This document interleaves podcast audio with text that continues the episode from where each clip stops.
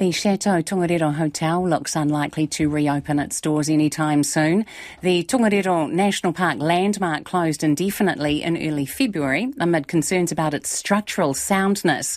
Now, in the hands of the Department of Conservation, it's being treated as a seismic hazard. Jimmy Ellingham reports. The chateau returned to DOC's stewardship after the hotel's long term operator, KAH New Zealand, withdrew. Despite interest from other parties in running the chateau, there's no indication of when it will reopen.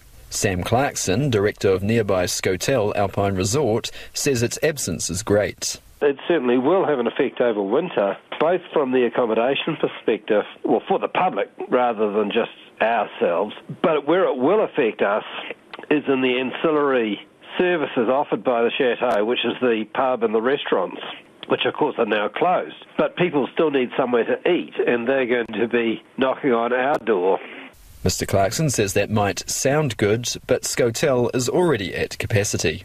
It's actually pretty unpleasant for everyone concerned looking for somewhere to eat, and we really aren't capable of meeting their needs because we're already full. You know, we can't just pile 500 people into our restaurant. It, it doesn't work like that. You see, the chateau in its heyday had three restaurants and a cafe, and now they're all gone. KAH's 30 year lease expired in April 2020, but it continued running the chateau until this year. When doing due diligence about a possible lease renewal, it sought a seismic assessment which found concerns. However, the report's exact contents aren't known what needs to happen is to understand what was going on with uh, seismic reports, something that nobody's seen, and get a handle on just what state the property is in, and then make appropriate decisions.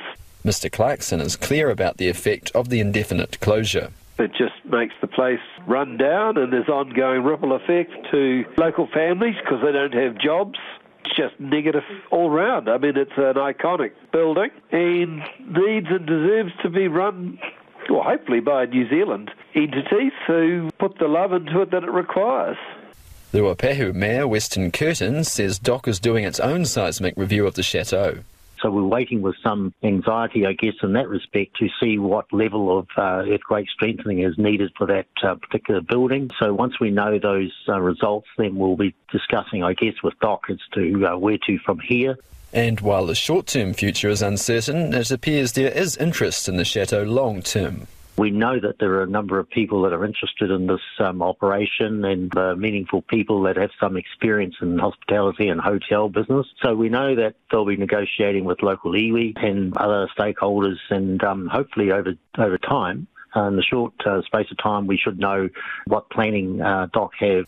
In a statement, DOC's Deputy Director, General Organisation Support, Mike Tully, confirmed it had received inquiries from interested parties. He says DOC will be in touch with them when it's able to discuss the Chateau's future. These are his words, but not his voice. We are currently working with the former lessee to finalise matters relating to the previous lease.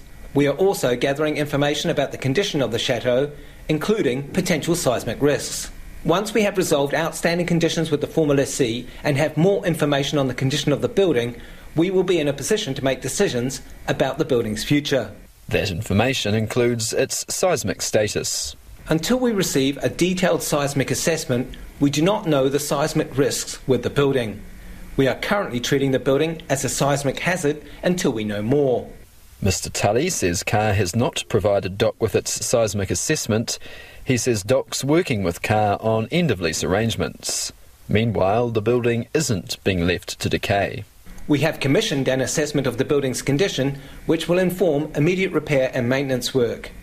We have maintenance staff working Monday to Friday, covering off routine maintenance checks and responding to urgent issues such as leaky pipes.